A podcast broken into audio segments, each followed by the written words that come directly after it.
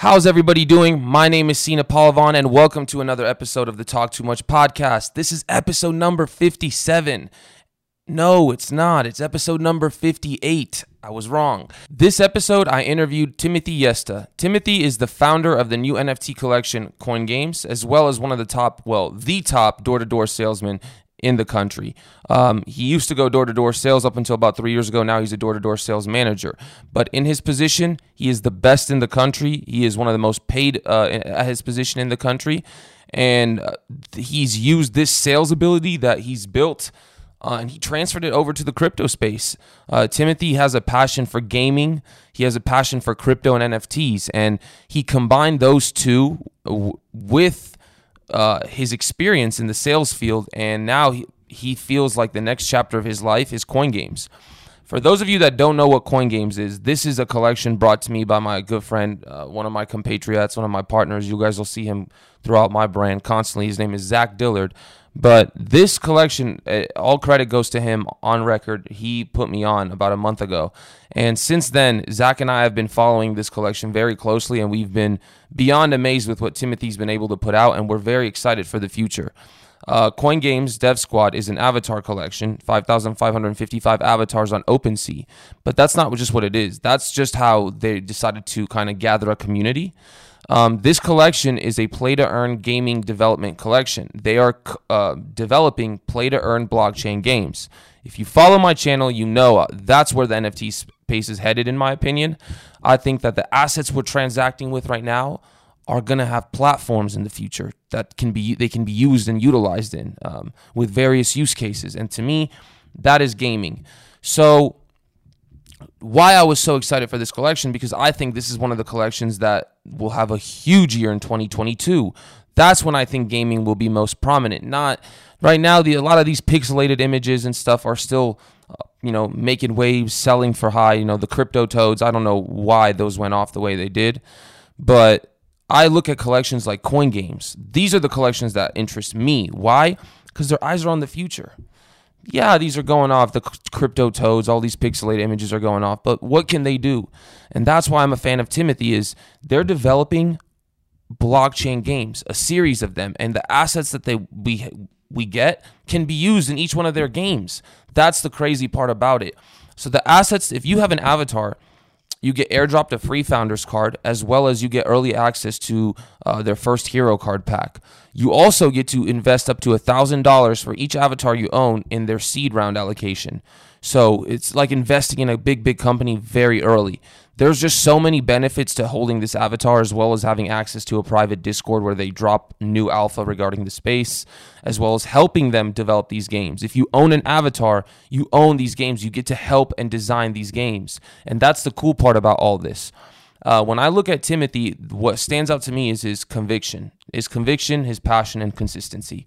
This man keeps going. He's a grinder and I can relate to that. And that's why I love talking to him and his energy.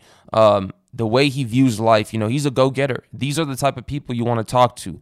These are the type of people you want to be running the NFT projects you're invested in. So I really am excited to show you guys more about what Coin Games actually is and what they're going to do.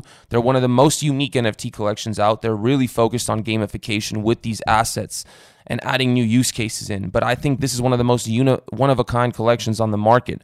I also think this is one of the most collections you guys should all be paying attention to. I think that this collection deserves more hype, and I do believe it's in for a big year. Um, I hope you guys enjoy what Coin, Coin Games has to offer. See you guys in the interview.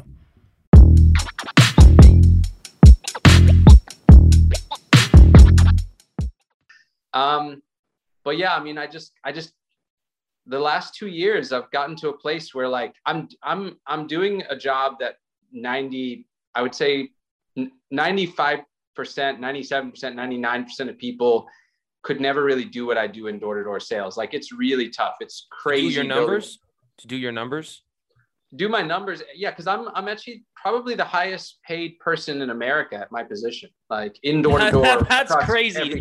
That's insane to say. That's that's that's yeah. something you should tip your cap cap off to. Yeah, I mean, you know, so like, uh, you know, I'll probably make like four four to five million dollars this year at Vivint, you know. Wow. Hey, that's, and that's, that's like my personal That's really like my for someone like me. That's just inspirational hearing that. May I ask how old you are?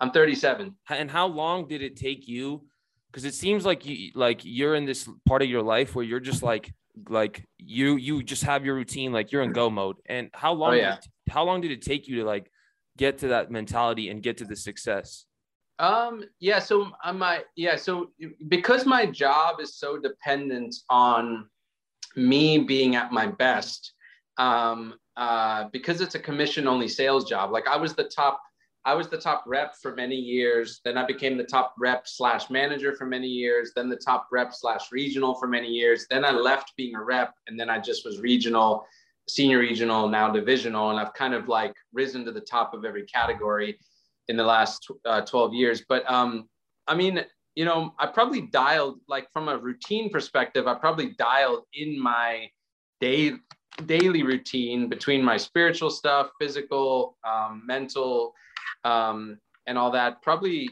really only about four years ago, truly like to the place it is now. But I've been on this journey of like trying to go for the best version of myself and become like my goal was millionaire by 30 so i've been on that journey since i was 19 like at 19 years old i realized i'm wired differently than my friends when uh, not that i wasn't going out and having fun or whatever but i was like i was very focused on like i need to get ahead now and so at 19 i really probably got a head start um, I, uh, I have a degree in theology, but I did that from 16 to 19 because I homeschooled till 10th grade, got my GED. So I don't even have an 11th or 12th grade education technically. and then I have a Bible school diploma. And then, um, or I have a, the- I have a bachelor's in theology uh, from a accredited Bible school. And then at 19, I went into ministry. Um, and then I met this girl. And so I came back to uh, try to marry her. Things didn't work out. And that's when I let, went into my first hourly job. And then I very quickly realized I hate hourly jobs. I'm not built for this. I can't do this. And so that's when I went into door to door sales at 19.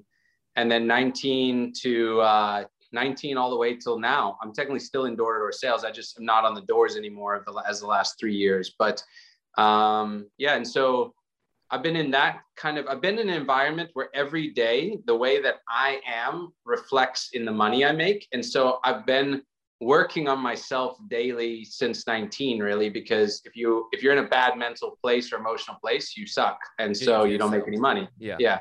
So um but yeah i mean um and then because i i think because i spend all my time and my true passion is mentoring young entrepreneurs um i uh that's what i really actually love. And gaming for me i think is just my new way to gain credibility on a larger stage because no one really knows me who cares how good i am in door-to-door sales it's such a small pocket of like a few maybe million people that saw the Grant Cardone interview and this and that and you know whatever. I mean, it's a small stage to be honest. My goal is, I mean, my my long term goal to be totally honest from a kingdom perspective and all that with my relationship with God is like I want to be sending out the Zoom link to my Bible study on Twitter um, and having um, you know hundred thousand guys get on and, and listen for an hour as I talk about how to have a relationship with God. So that's like really what I'm going for long term. And I feel like gaming and this company and having like massive success is going to um, put me on a stage to do that. Um, when do you have yeah. bible studies Um, we actually are kicking them off now in our Discord, um, probably starting next week. Um, I have them usually in seasons, so I do them for my sales guys. I told the Discord, my my game, my video game dev squad, that we're going to start them, and if if any, you know, regardless of whatever, if you want to join, you can. Um, I'll run them, and my brother will help. My brother's actually a full time pastor. He was he's helps me in the company now he was in full-time sales with me for years and was one of my highest paid guys and then he walked away from a half a million dollar job a year to go just do ministry and so he's um he's awesome and he's very active in the community so him and i will tag team that and um, we're very different like i mean if you ever hear if you google me and watch any of my sermons i talk about finances a lot and i talk about good people having money and i teach biblical principles on how to create wealth i have a whole series called that's so cool Boot Camp. that is so Yeah. cool that is Yeah. so cool i've never heard of someone preaching religion in that way that is so cool to me I know, I- yeah, I because I, like grew that. up in churches where they mostly told you that if you're a Christian, you're not supposed to have money, and that wanting money is a bad thing. And it's so backwards because the Bible literally has more scriptures on how to create wealth and be blessed and have success and have land and have money than heaven and hell. Like literally, the Bible prioritizes how to create wealth over talking about heaven and hell. So if you're if you just want to back up and look at the data, God obviously values his kids having lots of money. Um, if and the condition is that you know money can't have their heart so that's the it's the heart condition but if you're a good person and you would use the money to do good things then god wants you to be rich. So i teach people those principles and i help rewire their mind on that idea especially a lot of church people because so many church people grew up hearing that like money and god don't go together or that if you're rich you can't be close to god it's going to be a distraction all this nonsense that just isn't even in the bible. And so um, yeah, so I teach a whole series, all backed up by scriptures, on how to become a millionaire from a biblical perspective. And so I have that series just separate. That's another thing I did just for fun, but um, like a little mini course or whatever. And so, um, but yeah, I mean, that's my main thing is I love mentoring people, I want to help people, and I love gaming, and I love crypto. I think crypto can change the world, and I think that uh, and give freedom to people, you know, and take power away from the government, all those things. I like all of what crypto gives in a freedom perspective. And I love gaming. I'm a total nerd. So it all kind of came together about a year ago with this idea. And that's when I was like, I'm just doing it. And wait, you've been playing became, coin games for a year? Yeah, we we only pivoted to the Avatar project, which is how everyone knows us, like six weeks ago. We literally I came up the idea to be like, why don't we launch our community, the Dev Squad, this this uh, player based community to help us build our game. We were already working on the ideas for the game. Was it well, well you, when you started a year ago? Was it a play to earn game idea? Yes. Oh, yes. Okay. Yep. Yep. Yeah, it was. It was about maybe like ten months ago. It started with me reading about the Beeple article, uh, selling sixty nine million dollar JPEG, and I just like I couldn't understand that. I was like, why does someone who's intelligent enough to have sixty nine million dollars? Why in the world would he spend it on a uh, why would he spend it on a um a, a jpeg? That makes zero sense to me. And so that studying that and when that clicked like a few hours later of reading made me go like wow there's something there. And then i started thinking about i was also studying pokemon at the exact same time. Why in the world pokemon was blowing up physically in the us and the two just kind of collided in this idea of like a Pokemon based NFT game. And then as I went down that journey of like, what kind of game, what other limitations could we have? Because I really believe crypto needs to make whatever it's attaching to better. If it doesn't actually elevate it, it's a money grab um, that you're just slapping crypto on it to do that. Like you see in my little six minute intro video on coingames.io, I literally say that, you know, there's all these projects that slap crypto on it and then say, give me your money, you know? And so like they're not adding value. But if crypto elevates an idea, it's going to win in the end. I mean, it just will because like just like Uber is better for the consumer, so it wins.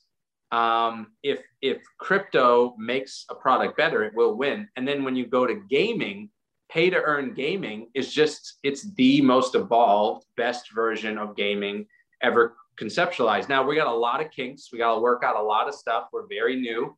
We're all nobody knows what they're doing really yet fully. Uh, we're all figuring it out. Literally every idea is a brand new idea in essence, right? In this industry. But in 10 years, play to earn will be the way you play a game. I mean, it just makes I, zero. Can I just say something really quickly? Yeah, sure. I I, I had a talk with um, the a couple important people. Let's just say that, and they told me that in 10 years, play to earn gaming might be human society's primary way of making money because yeah, they believe sure. ro- robots might come in and like AI might come in and take over like normal media, like middle job, middle class jobs. Whereas sure. it's going to force us humans to to game and utilize this technology. So that's that's yeah. kind of interesting to me. Well, part part of what my goal is is to go back to South Africa where I'm from and start a YGG over there, essentially. Not that I can make profits, but as long as it's profitable, I will just keep scaling and provide jobs. I like, I have a passion to provide millions of jobs um, in third world countries through our game. So honestly, that's super cool to me just because I, I was born in a third world, I was born in Romania. And that's something I like, like I said yeah. this to my mom. I said this to my mom. I went to Subway the other day and you know how Subway, they give you like any sandwich for $8. And there was this lady and I, and this lady was an older Mexican lady. Not that the race matters. I'm just describing her, but she was just saying she was working just like very to the business, just made my sandwich very punctual. And when I got to pay, she charged me. She did it so professionally. I just remember, and I just remember it hurt me so bad because I was looking at her thinking to myself, this lady is just such a she has such a professional standard about her work and she's making yeah. $12 an hour she doesn't yeah. know anything yeah. about crypto right. and that really my mom was just like why are you worried about her that's not us i told my mom i was just like mom i get it's not us but for some reason it just pisses me off in my gut i don't know how to explain it so I kind of definitely well, I, I can I can tell I can tell you why. I mean, ultimately, if you look at the if you look at the Bible, many people went into their calling in life bothered by something that was wrong in the world. Like look at King David. He he said it's not right that Goliath is insulting God. So he's like, if no one else will do it, I'll put on the freaking armor and I'll go kill this giant. And then what happens? He becomes the king after that. So your your destiny and your calling a lot of times opens up if you follow your heart on something that bothers you. If there's like a because like i mean there's a million things wrong with the world but like there's things that really bother us you and me are bothered by something specific and i can relate 100% to that because i was actually uh, about la- last christmas i was sitting in a gun store and uh, i was getting ready to buy a gun and i was waiting on a gun being uh, or you know processed for me that i bought online and i and it was right when they were printing money again and I was just so bothered by the fact that I know so much of the money printing is going to go to these elite pockets. Very little will get down to the guy who needs it, but it's going to ruin things for our kids. And I'm in a spot where I'm going to be fine. Like it will not affect my life. I'm making enough money to be upon any kind of curve on any, it doesn't matter to me. I, it's, it's irrelevant. But I was just, I mean, I was bothered so badly that as I was sitting in this gun store, I was like, and I'm really a calm person. Like if you get to know me over the next 10 mm-hmm. years, let's say, you'll realize I'm like super chill. But this was like bothering me to where I was having a hard time just sitting, waiting for this gun, sitting behind this freaking mask, just being like, just pissed off. And I was like, I'm not even happy that I'm about to get this gun I've waited for, uh, called a uh, you know a honey badger. It's a very you know kind of. I played with it in Call of Duty. I played with it. Yeah, yeah. I, I own one of those uh, boutique cool. guns. They're they're hard to get. You wait on a, a year waiting list. I mean, like you know. Anyway, so I was about to pick one up, and I was just pissed off. And I'm like, you know, I need to. And I was just so angry that I was like, I need to do something to change my mood because it was like three days before Christmas. So I was like, the best thing that makes me happy is when I give stuff away. So I'm like, I'm gonna go give a car away. So I uh, and then I was thinking, my wife honestly deserves a new car. She had, yeah, I, a, yeah, I was about to say that's the first thought that comes to your head. Go ahead. I uh, yeah. So I um I was like, I need to give something big away that gets me out of this just pissed off mood. I can't go help a million people right now. I'm gonna figure out how to do that eventually, but I'm like, I can go bless somebody's life right yeah, now. I always think myself, like that yeah and so uh, so i i uh, i was like my wife deserves a new car because i have a i have a you know a p85 uh, d tesla and i have a really sick custom jeep and all that. My wife had a uh, almost a 12 year old lexus at that point so i was like i'm just going to go buy my wife a new car and then i will give away her lexus which is in great condition at church two days later. So i left i went and bought a car for my wife um, and then i uh, and then we gave her car away the next day and um for free. and uh um Say that again. You you gave your car away for free? Yeah, I gave her car. Yeah, I got bought her a new car, and then I gave her car away for free. Yeah. How'd you decide who to give it to? Like, how how did you decide? Uh, just someone at our church. We just um, it was a couple that like um That's had two cool. small cars and two kids, and so we just gave them her Lexus SUV as a GX. You know, nice nice nice car. Yeah, yeah. And so I've given away a couple cars, so you know, just something we do. um, yeah. Uh, yeah, I mean, obviously, again, this is not only stuff I go into on any interview, so all the only people in my own life really know this. But I mean, we we give away, I don't know, half a million dollars a year if we can, um, roughly. I mean, I try to give away about thirty percent of my income every year um, away. so, yeah, so um, yeah, I just, I you know, I came from really nothing. You know, we've run out of. I have a single mom, and I I grew up. There were times we ran out of food in the house. So like for us, it's like you know, for me I'm experiencing a level of wealth that I didn't. I mean, I think inwardly I believed I would get there one day with doing all the right stuff if I just keep doing it and I keep following my heart and I keep grinding and working hard. But now that I'm somewhat there, um, I just, you know, I feel like it's my obligation to give back as much as I can. So yeah, we we just try to do a lot of really nice things for a lot of people. Can but, I ask you a question? Can I ask yeah. you a quick question? Sorry to interrupt. Sure. I'm a very like you're very I think we relate in one thing is while you you refer to him as God and you're religious. I'm spiritual. I refer to God I pray to every night, but I don't pray. I don't call him God. I call him the data algorithm. I'm weird though. I'm weird. So you're like Elon Musk. You believe we're in a we're in a simulation. Uh, no, the great programmer. no, no, no, no, no, no. I believe we're in a program, not a simulation. I don't know what this is, but I believe in a higher power and I pray to this higher power. I even talk yeah, to this sure. higher power like it's my friend. But yeah, yeah. You said something very interesting to me, and you said when you were pissed off at that gun store, and I, I just again, I'm gonna say something right now for my audience, like I personally don't mind getting into this. Like I have not had this opportunity on this show to talk like this, and I'm I'm very excited because I don't want to hide anything. But uh, like I like having these discussions. My my English teacher said these are the discussions you should have with people. But I I noticed something I wanted to ask your opinion about is when you were pissed off. Why was your instant reaction to oh I need to help someone? Most people most people would would would talk shit to the clerk or, or get mad. Why was your reaction? You know I need to help someone to calm down. Um, I think that part of it has been that my background in door-to-door sales, you get treated so badly that you learn how you have opportunities to practice how you respond to your situation.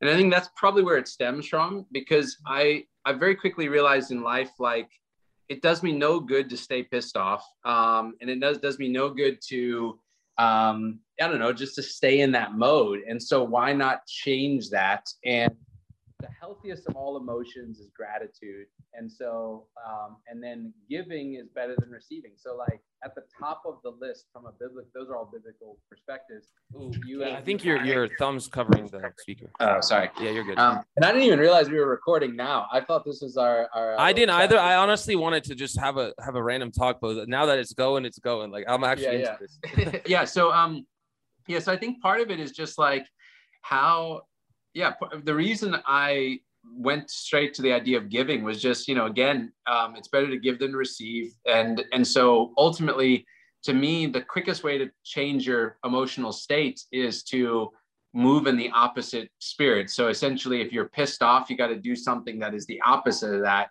and that's how you're going to actually feel better. Most people don't don't get that like releasing your tension doesn't actually necessarily make you feel better it's moving in the opposite spirit is the quickest response. So it'd be like the difference between like letting a fire die out and dumping water on a fire. Dumping water on the fire is just go in the opposite direction immediately. Like if you're saying yeah, like hug somebody you are saying like you're saying if like everything's about balance in a way. So you're yes. saying if i'm pissed off me adding more of that negative energy whether it's a release whatever it may be isn't going to necessarily help my balance my equilibrium whereas me doing the opposite will bring yeah. me back it doesn't change your state at all. Yeah, you just like you're kind of like slowly relieving your tension by taking out your anger on the person you love the most, that's closest to you, or the person you don't know, whatever people go for. So yeah, so um yeah, so we just you know I I went and did that. I don't even know how we got onto that that subject, other than yeah, I guess to answer in response to what you said, like I believe you know we find our calling in life by either finding the thing you're naturally good at and you can do day and night and just you when you're when you're the most alive is when you're like on the thing you're meant to do. Now you may still take you a while to fully dial in how you fit in that realm or that industry or that creative space but that's how you determine it. Or the second thing is that something truly bothers you in life and you can't figure out why it bothers you. Because again there's starving people there's there's abused women. There's all these things that are wrong in the world, um, but which one really hits you in a place that nothing else hits you and just bothers you? And I can totally relate to that because literally what led to me giving that stuff away was just not even thinking about one single person like you did with the lady that made the sandwich, but just simply ask, just being irritated that there's people who don't have a way up in life and the people who really we've put in charge to make life better for all of us are not doing that. And in fact, they're making life worse for the guy at the bottom and acting like, I don't know, it's like wait, peeing down your neck and telling you that it's raining. It's not actually raining. You're pissing on I've never right heard now, that before. That was great. And uh, yeah, yeah, that's what my pastor, my pastor actually says that. Don't piss down my neck and tell me it's raining. that's so hilarious. that's hilarious. So yeah, but um, yeah, so dude, I think follow that, man, because that idea, actually following like the creativity of how you could provide a better life for not necessarily that lady, but people like that, will probably lead you into your calling fully and also honestly lead you into probably great wealth as well. Like that's usually what happens when you go figure out how to help a million people. You probably have figured out how to become wealthy yourself. Typically, you know, in this in this current world that we live in. So, yeah. Um, so I mean, for me, that's what's driving me into coin games is um, an adventure, the the push for um, something great, and really the push to help a lot of people. And it's like it's like the the intersection where all my passions collide: creativity, nerdiness, uh, you know, fantasy world, lore, video games, crypto, helping people. I mean, freedom. It's like all intersecting in one area. So like, it's just so clear to me that it's it's the next thing. So yeah. So let's let's if you now that you brought up coin games, let's actually get into this. Um, okay. Because I think, and I'm gonna have to give a shout out to my friend Zach Dillard, who's the biggest fan of you guys. Like he is die hard coin games fan like and he told me like he really wanted me to do this interview so shout out to him for teaching me about you guys about a month or two ago but he basically you know gave me the rundown on you guys and i've been fascinated with your collection ever since because in my opinion and let me know if you agree with me here i think right now no knock on any of these assets you know cool cats as you see i'm repping them they just went up moon the other day um, yeah. and a bunch of other great collections, not necessarily the cool cats, but right now these are singular assets. I feel like these are community based assets, which they all should yes. be. But I personally believe that the NFT industry uh, is is headed with to the gaming industry next year. I think next year, if you don't have gaming utility, well, it's going to be a little bit harder to do, do well. And so for me, when I said I saw your collection, I was like, whoa, these guys already they're not focused on now; they're focused on tomorrow, and they're fo- they're going to plant their seeds first uh, when the whole industry gets there. So I wanted to start off by if you could please introduce yourself uh, to my audience, your full name and your background, really quick, and what made you uh, decide to start Coin Games. Yeah, awesome. So, um, yeah, so my full name is Tim Yesta, and my background is an interesting one. So, I started out in, um, uh, you know, degree in theology. Uh, grew up in South Africa, super kind of poor, humble beginnings, I guess you could say uh, younger brother Ryan Yesta, and I'm a single mom. My dad passed when I was um, pretty young in South Africa. Came to America when I was 11, and then um, I've been a shy, kind of a, I guess you could say, introverted uh, kid um, my whole life. So I played a ton of World of Warcraft, Skyrim. Um, Skyrim I spent, is the best MMORPG of all time, in my opinion. Go on. Yeah, I agree. Um, and uh, and so it you know there's so many uh anyway i, I spent many many years playing games Lo- love absolutely love skyrim wow um, tried a bunch of other stuff but kept going back i could still pop in skyrim right now and probably disappear for five days and not come up for air you know and just enjoy myself so i love it same with world of warcraft so um, but um, played a lot of PvP, uh, you know, gaming in um, World of Warcraft. Was in a competitive um, gaming space there, and um, always loved it. And the same with uh, crypto. Got into crypto in 2017. Uh, bought Bitcoin at a few thousand dollars, like when it was starting to catch some um, heat. Somehow still lost money in that whole experience between 2017 and 18, and uh, um, buying at the wrong time, selling at the wrong time, realizing I'm not really a trader. And then um, and then uh, but always loved it. And the whole time i've been working on my um, nine to five career where i lead um, a large sales team for a publicly traded company we sell um, like door-to-door smart home technology snoop dogg is our our spokesperson and so we we do a really tough job of going door to door basically selling a product to people who do they don't know we're coming. So we literally introduce ourselves, what's up, and an hour later we're leaving and a technician is installing it. So I've kind of built a set of skills around a learning how to sell a product and get people to like you within seconds and all that kind of stuff, as well as um, uh, building a culture um, and recruiting people. So when I started out in that industry, it was just me, and then I recruited my first few friends and on down, and now I have about 500 guys full time um, working, and we will produce mm-hmm. about two hundred million dollars in total direct sales door to door this year. So, um, and so yeah, I'm, i would say my biggest talent and what I'm bringing now to Coin Games is just the ability to spot talent, develop talent,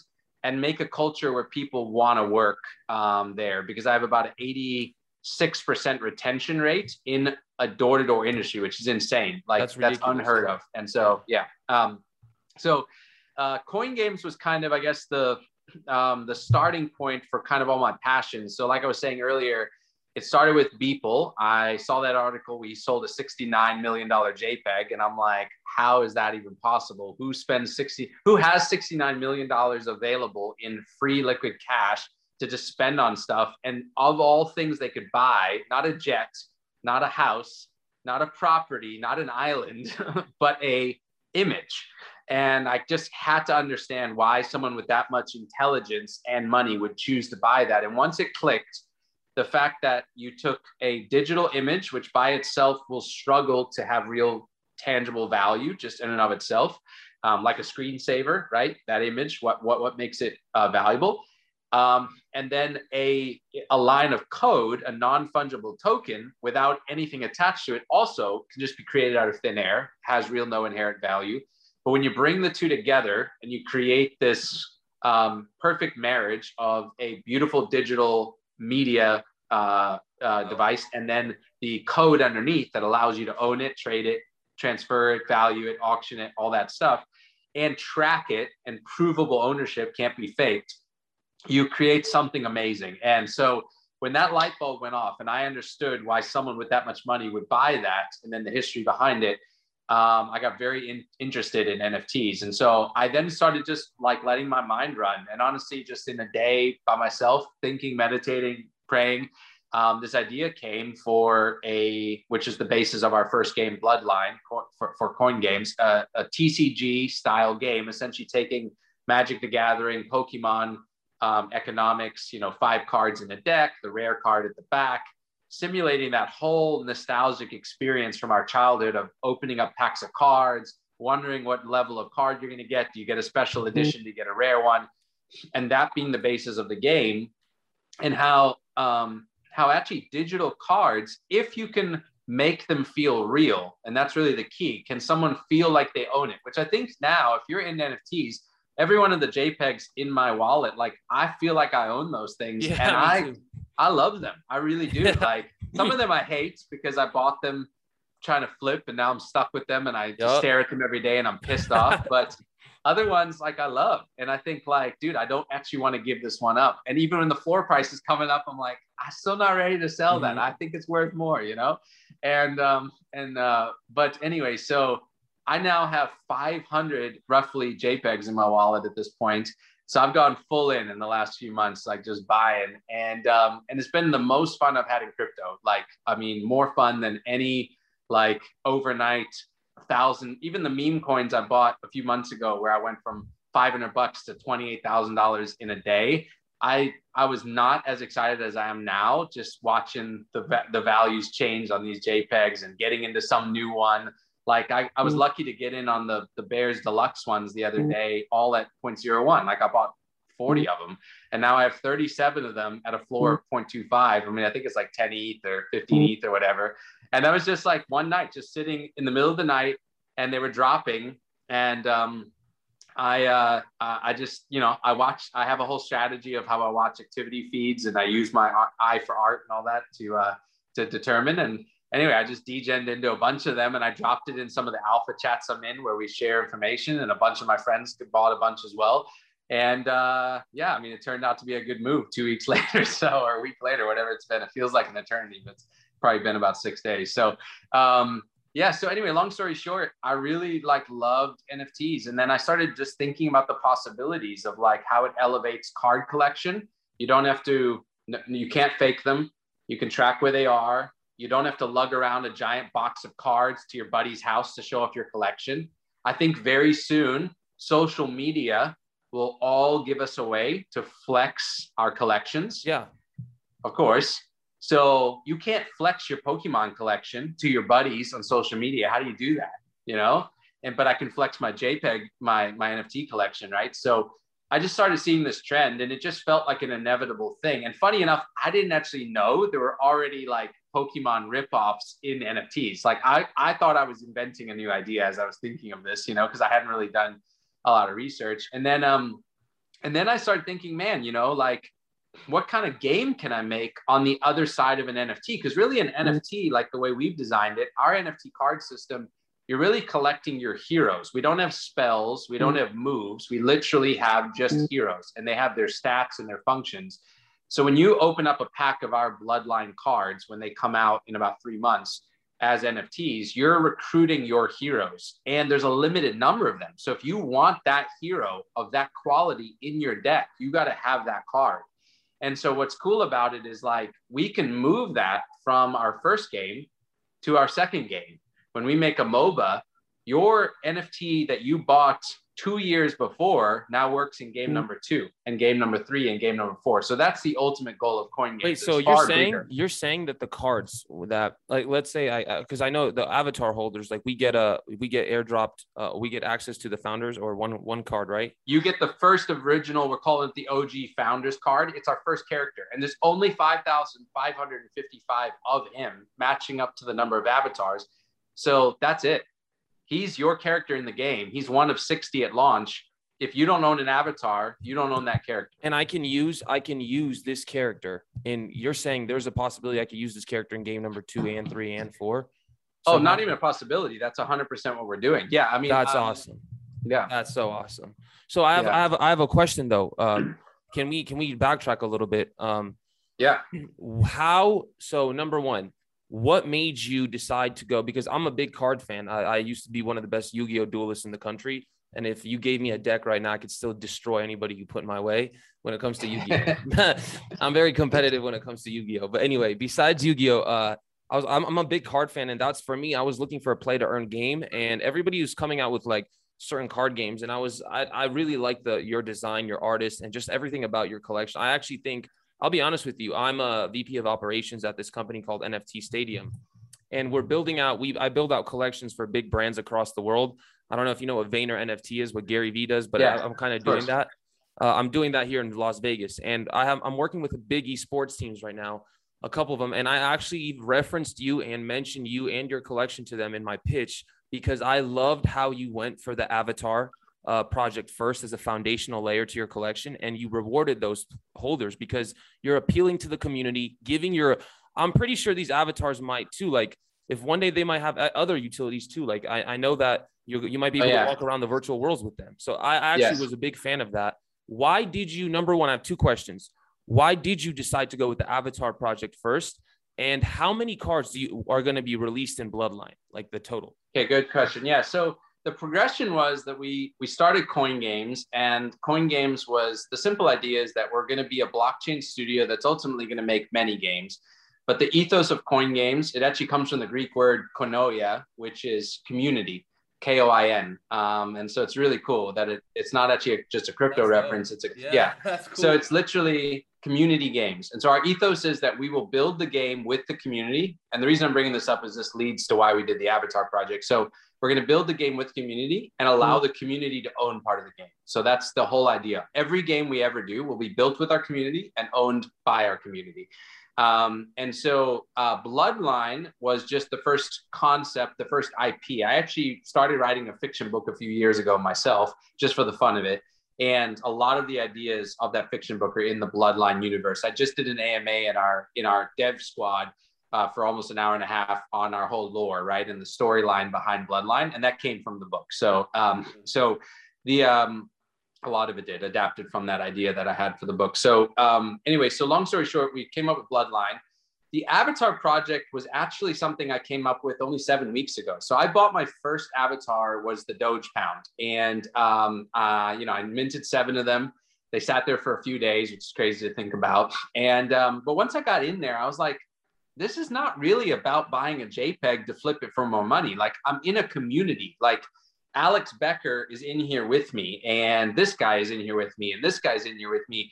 And I started to understand that you are really the, the ones that were going to make it, right? They're not all going to make it. There's a lot of projects out right there right now that in a year, like you said, if they don't get utility quick, they are done. They will be a, uh, and they'll get resurrected when we go like in two years back into an OG phase and people will buy again the old ones that had good art and were ahead of their time and yada, yada, yada. But we'll see what happens. These trends kind of go in cycles. But the ones that are going to make it are really social mm. clubs. Um, you know, Cool Cats is a social club. It has a vibe, it has a group of people. If you associate with the art, you join that club. And then over time, those people like I, I like okay, I'll just give you for instance. I was looking yesterday, the Fang Gang started going up as well as Robotos. And I knew without a doubt that when I would go look at the buying activity, that the top buys of Fang Gang were all Cat people because it's similar art and they're just reallocating funds into the next group with their same friends and obviously new friends as well but the club is just uh, reallocating down into new NFTs that fit the same vibe. You can literally tell like uh, a board apes will likely buy this type of group, right? And then Oni Oni Force is going to now buy this type, and you yeah. can literally pick that out. And so you, you're just buying into a social club at the end of the day. Um, and that's why the stupid winter bears, sorry if you're a winter bear fan to anyone listening, but it's not good art. It isn't. It's not. But it's it's similar enough to another group of people who just had some big wins and are looking to put their money in the next thing right i mean that's really what we're talking about so but long term um, when it clicked for me that an avatar project was a way to foster a community and to give an identity a face to your community i thought what better way than to bring my original idea of how to bring the community into coin games than through an avatar project so we're we're reverse engineered. We're not an avatar project that happens to be doing a game tie-in and now we're scrambling. We got all this money and now we're scrambling to go build a game to satisfy the people that gave us money. Like we're a game studio that I mean privately we we just me and my couple partners put together the first million dollars.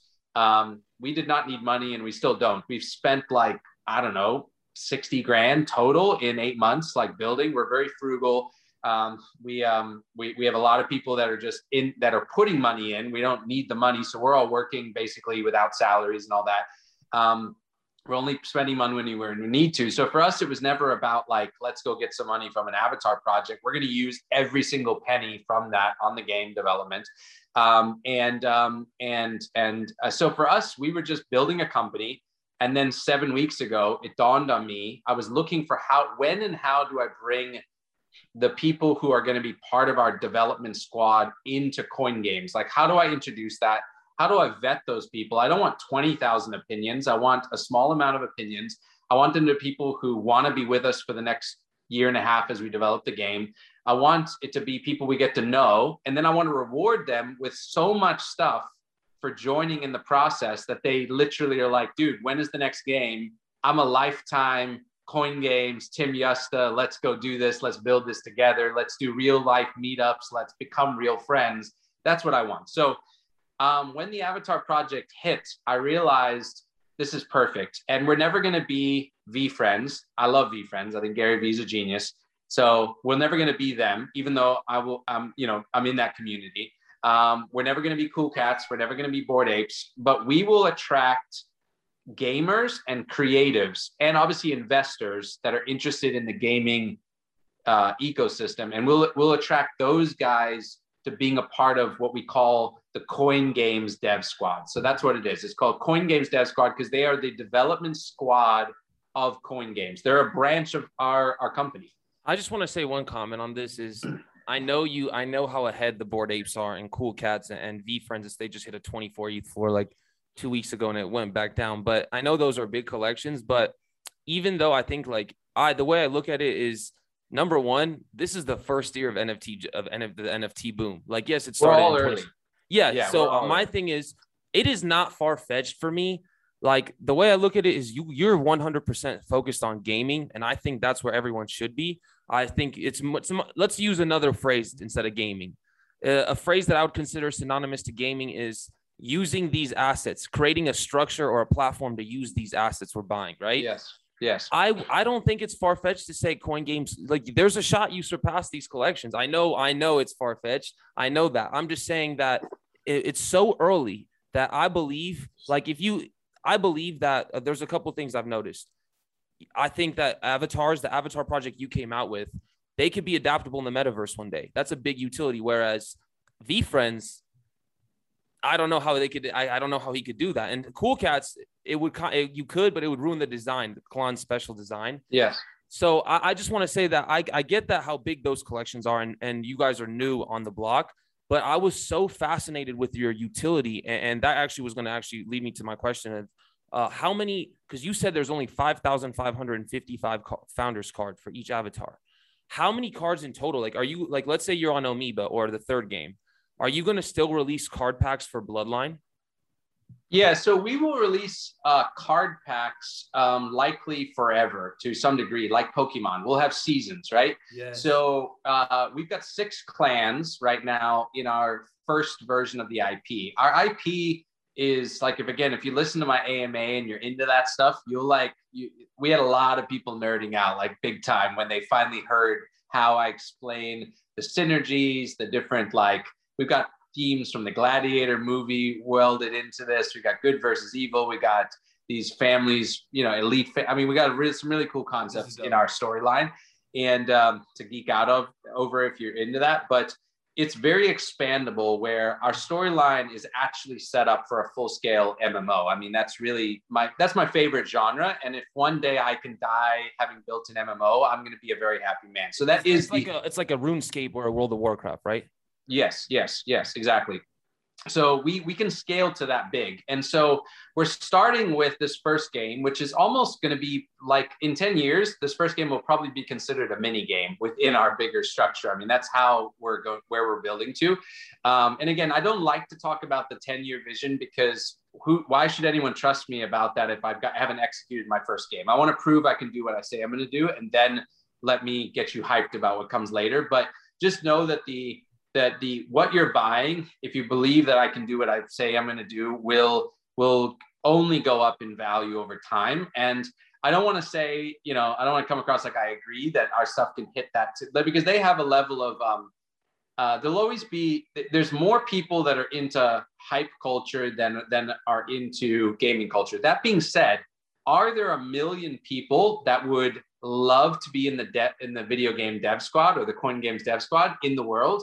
Yes. And when there's a million people who want to join something with only 5,555 memberships, you can kind of write your own ticket to what that value system is. So yeah, I, I, I am with you 100% on that. We won't ever really compete with those guys, but there are a million of our people out there, or 10 million, or 100 million, but at least a million, who, if given the opportunity to design, help design a game, see the back end of a game, and get rewarded with early access to everything, along with, I mean, I'll go through in a minute the seven current utilities to our coin games avatar. Like i don't even know if you know all seven of them because I listened to your i listened to your ama where you went through the seed rounding and everything. Yeah. So I, I have been i've been talking about five utilities. We've added two additional in the last like week. And so um and and and i've told people just trust me my goal is to make it so you never want to sell your avatar ever, like, ever. Like I own 38. I bought one more yesterday, um, and and I'm buying with my own money on OpenSea. This is not company money. This is personal money, and this is I'm buying aftermarket prices. I'm not buying. Free, I, I minted a few, but I bought the rest myself. Um, so uh, my own gauge is that in my own personal degen collection, that I don't want to sell my own avatars. And if I ever want to sell, then I'm I'm I'm slipping on the utility. So my goal is to make it that it's always the last thing in my own wallet that I would consider selling, no matter what the price is. And as the price goes up, I'm going to have to keep creating new utility to justify why you should still not sell at one ETH, at two ETH, at five ETH, at 10 ETH, at whatever it is. But you are on the right track. This is essentially going to be I mean, it's no different than if Blizzard said, all right, we want to start developing games with our players. So we're going to release 5,555 spots to come develop with us. And in fact, when you develop with us, you're going to be rewarded with early access, beta access, but early access to all the private sales of assets used in all our games, not just one game, but every future game we make. And you're going to get allocation into token sales, free airdrops, and the founder's crazy enough to just say that he's going to his personal challenge is to get you to never want to part with your the thing you just bought. That's basically what we're doing. Now the only if is can we become like blizzard right? If we can't then none of this matters. But if we really believe we can go build a game and put together a team i have 14 guys on the team right now like working. Um, if you believe we can come through in our promise then uh, yeah i mean i think it will get pretty exciting for sure. Um, sorry i just uh, had a call come in. I think it clicked away. So yeah. So um, if you believe that, then you're gonna then ultimately, yeah, it's gonna be a fun. It's gonna be a fun journey. I mean, I think word's starting to get out just barely. We have no influencers. We have no hype from the hype train. Um, and we're sitting at a half ETH right now, um, as of the last two days uh, per avatar. We've had two whales, uh, Axie whales. Yeah, it's strong. Yeah, we've had two Axie whales, only two, realize what we're doing and start to reallocate. Um, uh, sorry, we have two Axie whales that have started to reallocate funds into our um, into our system, and they are they, they've each bought one bought a 100 in one day avatars and the other one bought 220 over the course of like two weeks was one of them maddie no no matt no i have yet to you're talking about maddie dc, DC yeah yeah uh, he was he was on my show before and I, I when i was listening to your AMA you said that later on i'm going to have a talk with him this was like two weeks ago so I was I was curious as to what happened. You know, you know, he may he may regret. So so he reached I reached he reached out to me and then I reached back and we started talking. His team then reached out and then um, I said, I'm ready whenever. And then they haven't responded back. And so we haven't had that talk. I think when we have the talk, he's going to be like, man, I should have done this talk a week ago. because he's um, into games. And that's what I'm saying. Your collection's right up his alley. Oh, it is. Oh, it is. Yeah. No, we, I mean, we're, we're in a spot where, yeah, when we get some of the real, real, real big guys in, it's going to get really fun. I mean, I think, I think it's, I think a few ETH is going to still be considered cheap at some point when people fully understand what they're getting. Yeah. So you yeah. mentioned that there's seven utilities. Um, I think that I've heard some of them, and they, I, I couldn't be more convicted in your collection after hearing them. Do you mind giving them to my audience really quickly? Yeah. Okay. So number one, you get the first OG founders card. It's essentially we're we're going to mint our first hero card, which you can see on the website, separate from the rest, and it's going to have a special badge, and it's our main. It's like my favorite character, which is our monkey character. Um, he's a storm enchanter, like that's actually the character himself in the video game. That's his class and his, his clan. He's from the Storm clan and he's an enchanter. But he but he's uh, he's also who we modeled our avatar off of. So if you notice, the avatar has resemblances to him. So he's he's the free mint. So you just get that for free. But the, that's probably the most valuable thing in our game ecosystem because that is like that's like the first Pokemon card. That's what that is, is right? Really the, supposed to be the most valuable asset you guys are coming out with.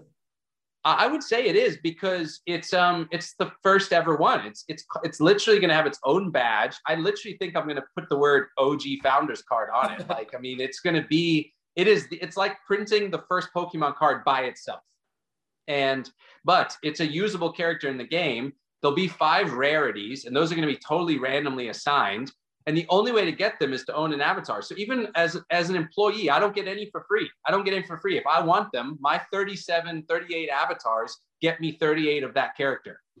Now, hmm. obviously, I'll sell some of those, but because I don't need 38 in my deck. However, if you plan to make this a business and you're going to do the whole rental decks like scholarships, like Axie, which we have planned for the game, you'll want him in your you'll just want if you have five avatars you'll want five of those to be able to basically use them in, in the decks but if you want that character in your game in your 19 card deck to go to battle with him just like with the yu-gi-oh cards imagine there were only 5555 of a certain card um, the people who have them can utilize that that functionality right so um, so that's it. So then from there, the next thing you get is whitelisted on our hero card, first edition hero card sales. So just like with the OG card, we're going to release uh, a limited run of uh, 59 characters. So there'll be 60 total characters at launch, which is four of our six clans and uh, 15 characters per clan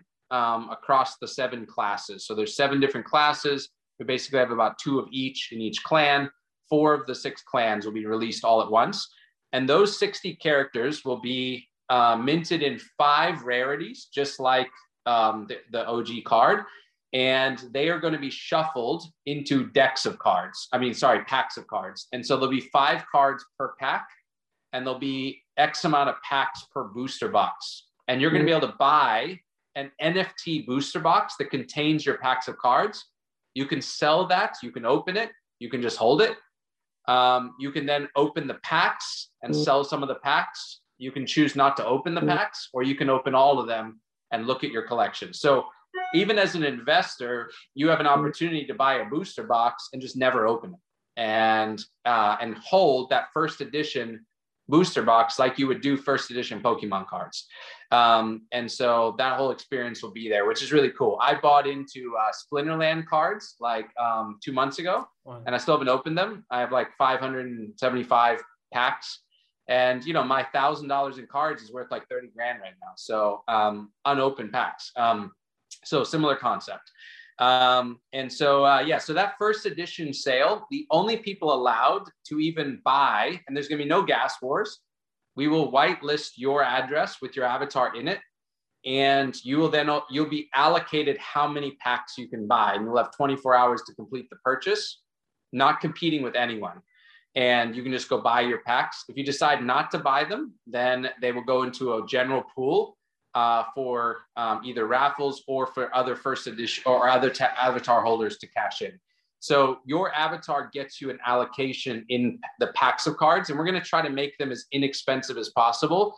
Um, I don't have a number yet, but basically, like, like as like we want to relate them to like real packs of cards in the real world, like oh, just buying a pack of cards. Um, and so but there'll be NFTs inside of all of those. So five NFTs per pack. The rare card will be the final card, and there'll be it'll be a, a five NFTs inside of an NFT, which will be the pack of cards inside of an NFT, which will be the booster box. So um, if you have an allocation enough to have a, a booster box, and I think um, we'll probably make it where you know there'll be like 12 cards in a booster box 12 packs and so probably likely every avatar will give you at least one booster box that you can buy, and then you've got your packs, right? So, um, yeah, and then from there, uh, from there we will have in a few months later there'll be the release of the fifth clan and the release of the sixth clan. So there's like three events for the whitelisted uh, avatar holders. The third utility is that is the allocation, right? So region permitting, we're still working on how we do this for the US, for instance, um, but every other country is pretty much easy, um, where we do a we do an allocation into our uh, private round. So um, the one thing I've done differently is like most most companies, they when they have an idea, the guys who build the company they don't really have any money usually. So what do they do first? They create a pitch deck and a white paper, and then they go to VCs and they ask for money, and that's how they get their project started to hire people to do all that stuff. Um, because internally, some of our core team members are very successful people in their own right. They've built other companies. They've some of us are at a place where there's not really a need to work from a money perspective. We uh, we funded the first like million dollars in the first few weeks of just doing the the process. So we were never focused on any money. So the Avatar project came along and obviously brought in some more money. But again, we're not at a place where we need any of that. So the by allocating money to the community, we've made it so that avatar holders can invest up to a thousand dollars um, in our governance token at the same time as any VC. So we're gonna we have made a promise to our community that any VC we bring in to mm-hmm. bring in any money, it's not because of the money, but because of the doors they can open. That they're good long-term partnerships, and you do need that. Any any successful brand is going to have great VCs along with great players. The difference is that likely half the holders will be our own players, like from day one, which is really quite amazing. And I think you just will see a much better community. Um, and the fact that the people who helped you design the game literally own part of it. And I think that's a beautiful thing. So, so explain that seat out. Like, so how would that work if, I, if I'm, cause I own an avatar and I was actually interested in this myself. How would this work? How am I allowed to uh, allocate funds into the game? At the time when we have it, we'll go through the whole process you do that usually behind the scene to go ahead and privately sell X amount of tokens. But what I'm getting to is that the pricing of your tokens as an avatar holder will be VC pricing, which if you if you uh, if you followed things like, for instance, Illuvium, I believe was around a dollar at the private round, and then by the time it hit the public, it was considerably higher than that. Now it's at 500 bucks. But um, you know, it's it's um, it's it's essentially just you know, it's the riskier part of the investment. But if you if you if you again if you trust the team or whatever, the difference is that the difference is that the public never gets access to investing at those early rounds. They just don't. Like they're just not in. There's no seats at the table for them. So, um, you know, I'm not going to name which company, but I am a part of a VC group, and I had a chance to invest in a game at one penny by the time it hit the public two two two days into the public sale it was at 92 cents. So like the public was buying at 92 cents. I was given the chance at one penny. So and that's what you get as a vc now i'm not saying again that i'm not using any kind of predictions on what ours will be but i'm just giving you the for instance that vcs are vcs for a reason. They get access to stuff early. They get better rates than everyone. They take more risk. But i'm making a seat at the table for our community to say if you want to allocate a little bit of your funds you can do that and each avatar represents an allotment of allocation you can make up to a thousand dollars per avatar. So when you say that so you we can each make up to a thousand dollars per avatar or invest? You can each you can each invest at the seed round of our governance token up to a thousand dollars. So you would be coming up with a thousand dollars to invest. But again mm-hmm. it would be like investing at axie infinity at 12 cents Uh, so I get it now. Thank you. So that we yeah. get very, very early access to investing into this. Yes. Okay. And so, and so not, not everyone will take us up, but likely half the community will, which will probably mean that half the total tokens are held by players and not VCs, which is a very interesting dynamic when it comes to the health of the governance token, if you want to say, like, who is more likely to want to take profits quickly? Is it the player who helped build the game who's actually using the token? Or maybe he's been investing in this process and he's excited to build his, his deck and his squad and even turn it into a rental business? Or is it the VC who provided some money to help you get started? And at the end of the day, he's running a firm. His only goal is making more money. So, like, he has you, you know what I mean? And so I think that it's, um, I think what I'm doing is also going to be revolutionary smart. in this yeah, way. That was smart. I, I was just, uh, so you, we were going over the utilities and um, I was just wondering what the fourth utility is right after the seed allocation. Okay, so the fourth utility, I guess, is technically like the, the first utility, which is really access to our private Discord. So when you get an avatar, you go into our Discord, you verify that you own it, and we open up a private area with chat groups. We actually have a really active, um, uh, we're calling it like the DGen Alpha uh, chat group where you're where we're talking about like NFT investments. So I actually dropped the, the the bears one that I went from you know spending 0.01 ETH per bear to now 0.25 per bear. I dropped that in there like four nights ago, five nights ago, whenever it launched. So that alone might be worth the investment. Just this this side alpha uh, NFT chat, but inside of there is also our full collaboration spaces. So my my designers, like today, literally dropped a message in about six hours ago into the chat asking for um, inspiration photos. And in the last few hours, we've gotten a ton of um, uh, you know submissions from our group that is basically um, are you are you hearing all this back noise background noise it's fine. hearing? it's not that big. It's not that big okay. of a deal. Um, I'm, let me let me ask them to be quiet really That's quickly. fine. hold on one second. Hey guys daddy is um, filming right now. I really need you to stop yelling out here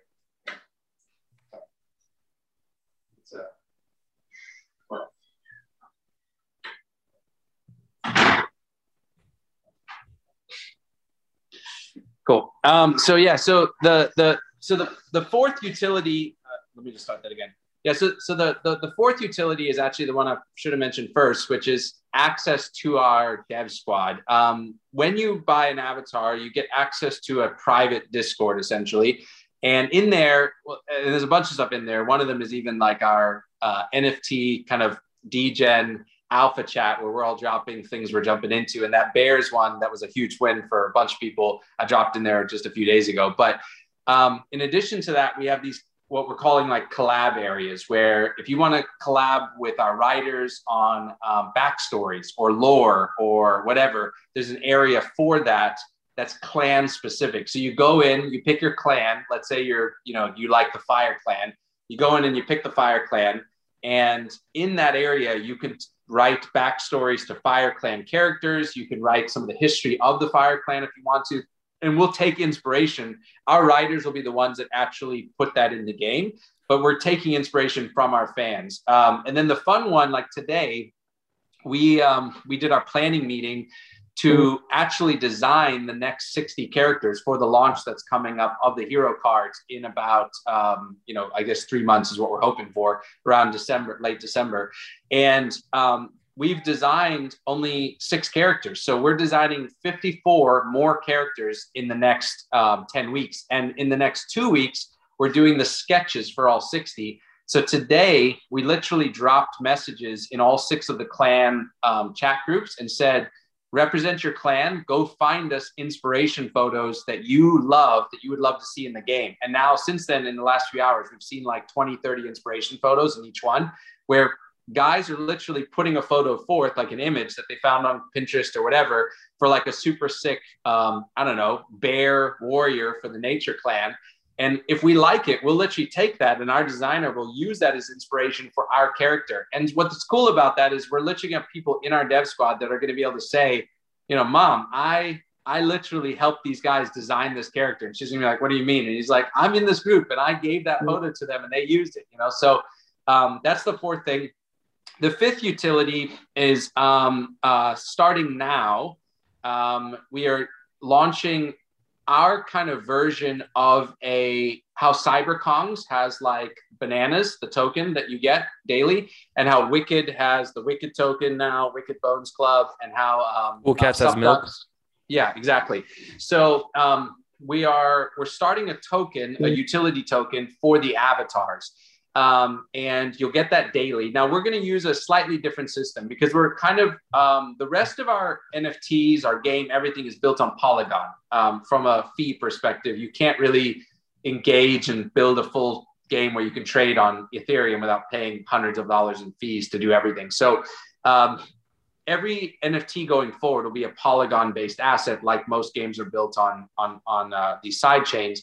And so um, we're going to come out with what we call the battle pass. And actually, technically, I'm giving you advanced uh, use of this. We're announcing this tomorrow night on our Twitter space um, for um, uh, along with our partnership um, uh, with another NFT community, which is really cool. So um, for like a whole pet mechanic. So anyway, but the battle pass is going to act as your go to reward for owning an avatar. So imagine it almost like, and we're still figuring out like what it's going to look like and all that, but we have a couple cool ideas, but it's going to hold your balance of your daily token allocation essentially like a debit card or a bank account. It's not going to be an actual token that we airdrop every day into a, a wallet, but it's going to be one that kind of works as a, yeah, just a running account balance along with your rank, along with your battle scores, along with all this stuff. It's going to have all your data as a player and it'll keep growing. Along, is it an ERC? is it an ERC 1155 or an ERC 998 token?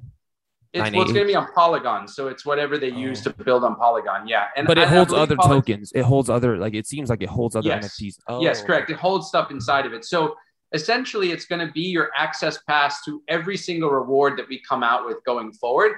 We also from an image perspective, we're tossing around the idea that we actually start with our base monkey, like our avatar, um, as the image. And then you get to go into, we're still building it out, a custom builder where we have our 500 assets like the Robocop helmet and the Michael Jackson jacket and the Ryu clothes and all that.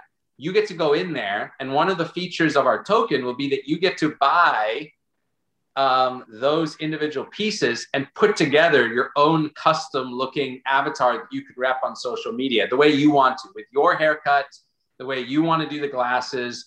If you like the Bulls jersey, you do the Bulls jersey, and you'll be able to honestly, it's almost like a fashion swag flex, if you would, that you'll be able to change the clothing. So that's one of the ways you'll be able to use the daily token that you get.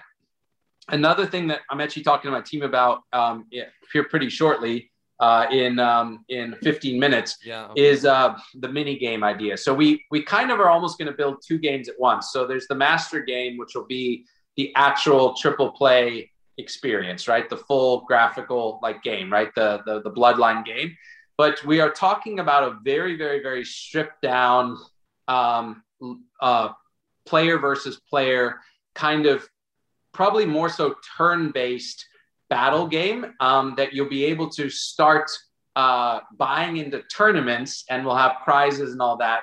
that get players just doing that. And it's partially just to kind of give our fan base that's patiently waiting, you know, the year and a half or whatever it's going to fully take to develop a full, full, full AAA game, um, something to do and something to use a lot, utilize their tokens. And so we have a couple ideas about that. We'll know more. We'll be able to announce a lot more probably in the in the next uh, week or so once we've had our team meeting but we're talking through some kind of cool ideas. I also think it actually the mini game will turn into an analytics engine for our master game, where we're actually going to get to test a lot of our um, theories on the way the battles actually work. So we're gonna we're slowly going to basically bring almost every mechanic stripped down graphically into the mini game, if that makes sense. So it's kind of a testing uh, cool testing mechanism too. So um, those are the first two ideas that we have for how you utilize. I'd interrupt token. you, Mr. Tim. Yeah. Uh, when you said, uh, I think you said AAA. I don't know if it's AAA or triple play game. Uh, but when you say that, does that mean like it, it's like like high graphics, like it competes with the e games out on the market now, like yes. video games? Yeah, yeah. Our, our Bloodline game, we wanted to compete with Supercell. Um, that's the goal. So, so it's like top of the line. Yes. Yep. Okay. Wow. Yeah, yeah. I mean, we likely will raise eight to ten million dollars to build the game. So I mean, it's not. It's not. Um, we are going all the way. Like we we want to be the first. And the reason why is back to our original conversation. I love crypto and gaming, and I believe that NFTs and gaming will be what brings the masses into into crypto. However, you only will do that when you make a really good game. You yep. can't make a crypto game. You have to make a good game that is built on the backbone of crypto. And in fact, you have to make a free to play on ramp on the App Store where people don't even know you're a crypto game that want to play your game that come in and then learn crypto through your game and that's wow. what we're going to build so yep. yeah so really my goal obviously our art style is different from supercell so just to clarify but my goal is is uh, supercell to me is uh, one of the most refined polished mobile gaming experiences for quick games if you want to spend five minutes playing a quick battle or longer where it has they they they do a good job of taking like if you look at like brawl stars they took um you know a somewhat niche i can't say total niche but um you know concept of a moba and they really boiled it down to the basic mechanics in the brawl stars but then they hid a lot of depth that you don't even know is there hidden behind these cutesy graphics and all that. And they're free to play um, progression, their badging system, um, the way your characters grow, even the monthly season passes is one of my favorite overall experiences from a balance between feeling like you need to spend money and feeling comfortable playing for free. I enjoyed it a lot. And so um, we're taking some inspiration from their style of building a mobile game. Um, and yeah, so this first game, again, uh, we kind of paused in the middle, but you build your deck of cards.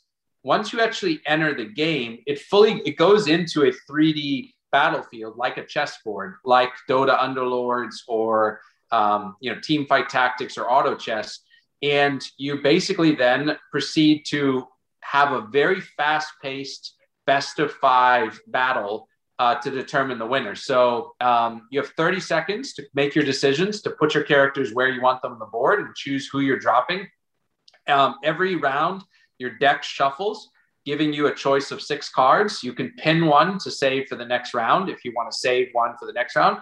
And then you're making a very quick choice based on how much mana you have, what round you're in, and what cards you have available, and where do you want to put them on the battlefield. So it's quick. and it's like 30 seconds to make those choices. You cannot see what your opponent is doing of course. And um, and then uh, yeah and you're making those choices. Each round gets more intense because we give you more mana um, one new mana every round and we also keep upping the amount of players you can put on the battle. So it goes from three in round one to five in round five and it goes from five mana in round one to 10 in round five.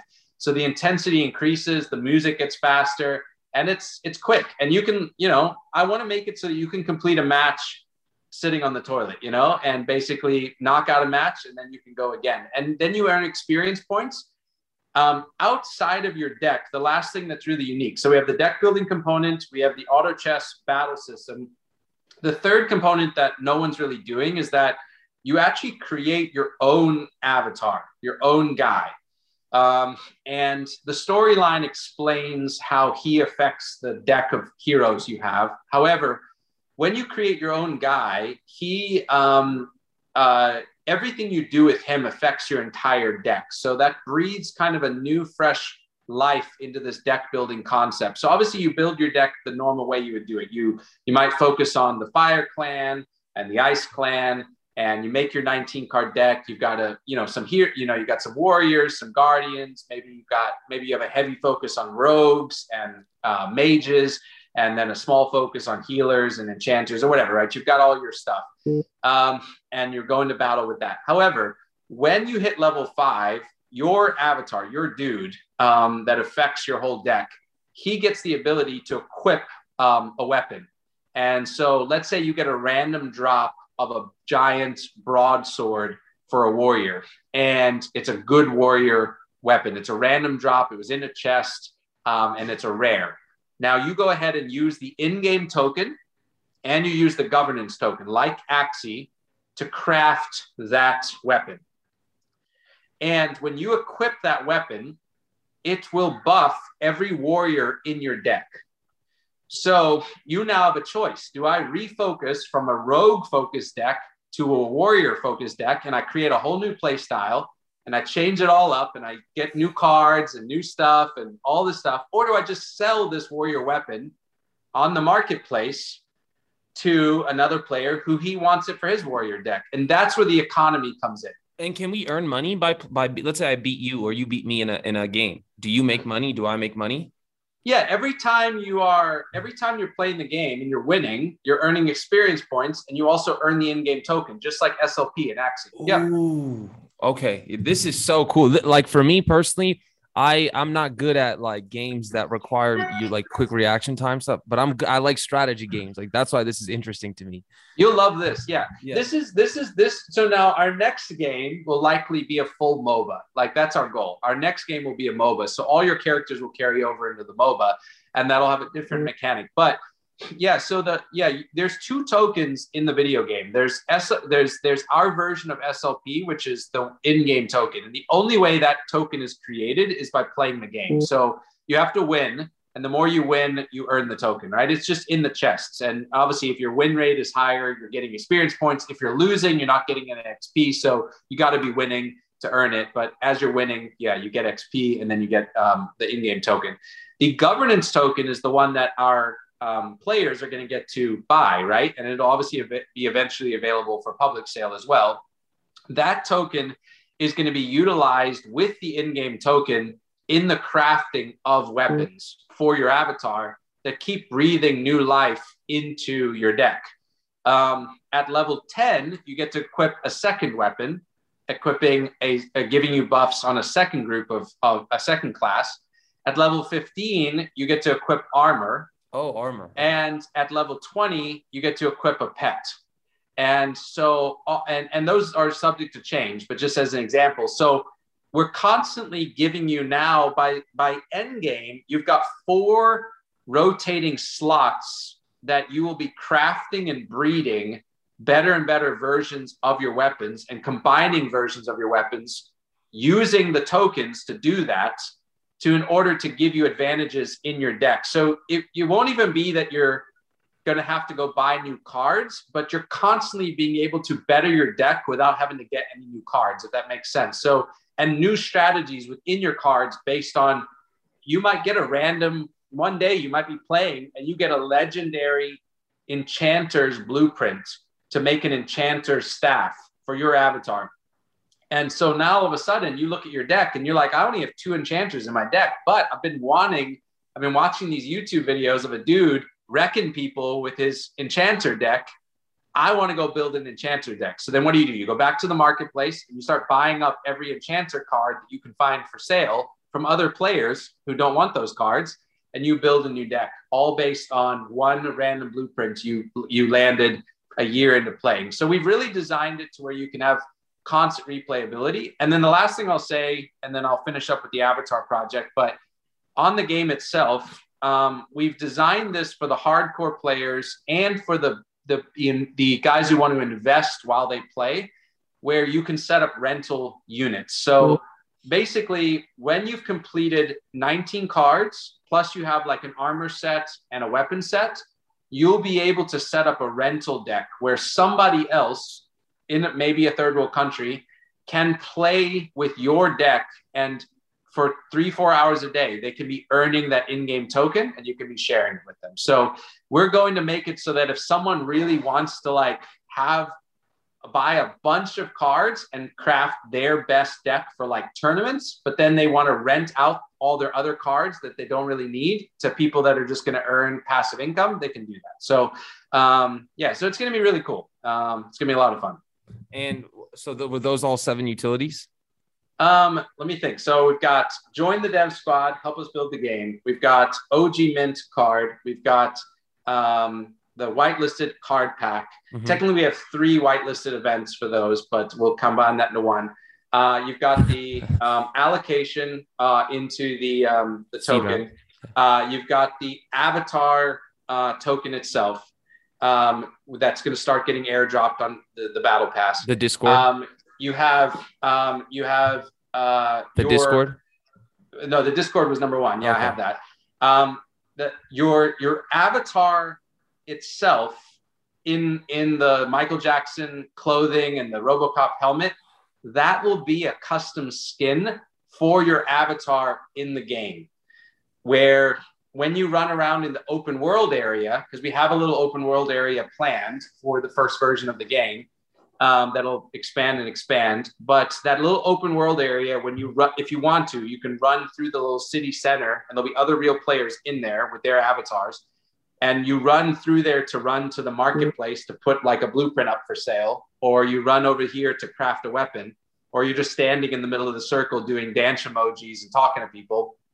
When you're in that area with thousands of other players on your server, you will be able to have any kind of skin you want on that you've collected. And one of those skins will be this crazy you'll be in this fantasy world and one dude will be running around with a freaking robocop helmet on. So he's going to look so cool and everyone will know he's an og so that's the, the sixth utility uh, that you actually can run around in our metaverse using your avatar skin right? The, the guy you've collected and then the final one and this is the long-term utility is that your avatar once the game is released will become a passive income um, multiplier. So what I mean by that is if you have a rental unit or if you yourself are just playing the game, when you go to earn that in-game token by winning, we will give you a slight multiplier to how fast you earn it over a normal player when you have your avatar attached to that account. So if you own five avatars and you set up five rental accounts, your five rental accounts will earn it at a just slightly faster pace. And so in the long run, it'll be a valuable asset that'll just become something you buy. It's almost stake in the video. That's what I was gonna. I was wondering, like, do you ever do yeah. you think that'll ever get to a place? I'll I'll let I'll let it I'll end it off on this one because I know you have to go real quick. Do you think there's ever going to be a, a, mechanism where we can stake these avatars to earn this in-game currency or anything like any of these? Yeah, the answer is yes, but it'll be playing the game. So oh. yes, you'll stake it, and then it's going to earn it slightly faster. So let's say let's say the average is like the person is earning, we'll call it $20 a day by playing the video game. Your guy might be able to earn $22 a day. Um, and so over time, or $25 yeah, yeah, a day, it'll add up. Um, there'll be a slight multiple to just how fast you earn. Um, so we'll That's call cute. it 1.25%, you know, multiple. That's crazy. Whatever, yeah, I'll take yeah. that. That's really uh, good. Yeah. Me yeah. I mean, really, what I've done, and that was actually that was an idea from the community. Like, I didn't come up with that. The community like helped form that idea. So, and that's because if your games, if if your games, are, like if you guys execute and your games do well, then like theoretically, the prices of these avatars should like destroy the roof, like should skyrocket. I agree. I agree. As long as we've done a good job of making it so that the numbers make sense, um, we are we are our goal is to make these avatars as valuable as possible. So yeah, I guess just to finish up, if anyone's been listening all this way through, you know, my um, if you want to join us, you can still buy avatars. There's a lot of paper-handed people just listing them on OpenSea. Not that many left actually. There's there's only about 300 left under one Ethereum, I think. So um, uh, out of 5,555. So words is getting out already. Um, but that being said, if you're listening to this, you're still early. And so, um, you know, you can join in, grab an avatar, join the Discord, give us input, and be along for the journey. So yeah, it's awesome. Uh, Mr. Tim, I, I honestly would probably have gone. We would have gone on another thirty minutes, but I know you have to go right now. Uh, I don't Yeah. want to take up your time, but I will include all the links to the bio and to your to uh, collection down below. The episode will be out tomorrow, and I'm gonna bother you all week with the marketing. I'm sorry if you see the mentions. I market like three days a week, so I'm sorry in advance. Cool. No, you're good. Yeah, do it. Um, so thank you everybody. I will say this. I personally believe in your collection because of the gaming, and I love the way you set up the collection from the avatar project to the games. I love how they're all inter interrelated.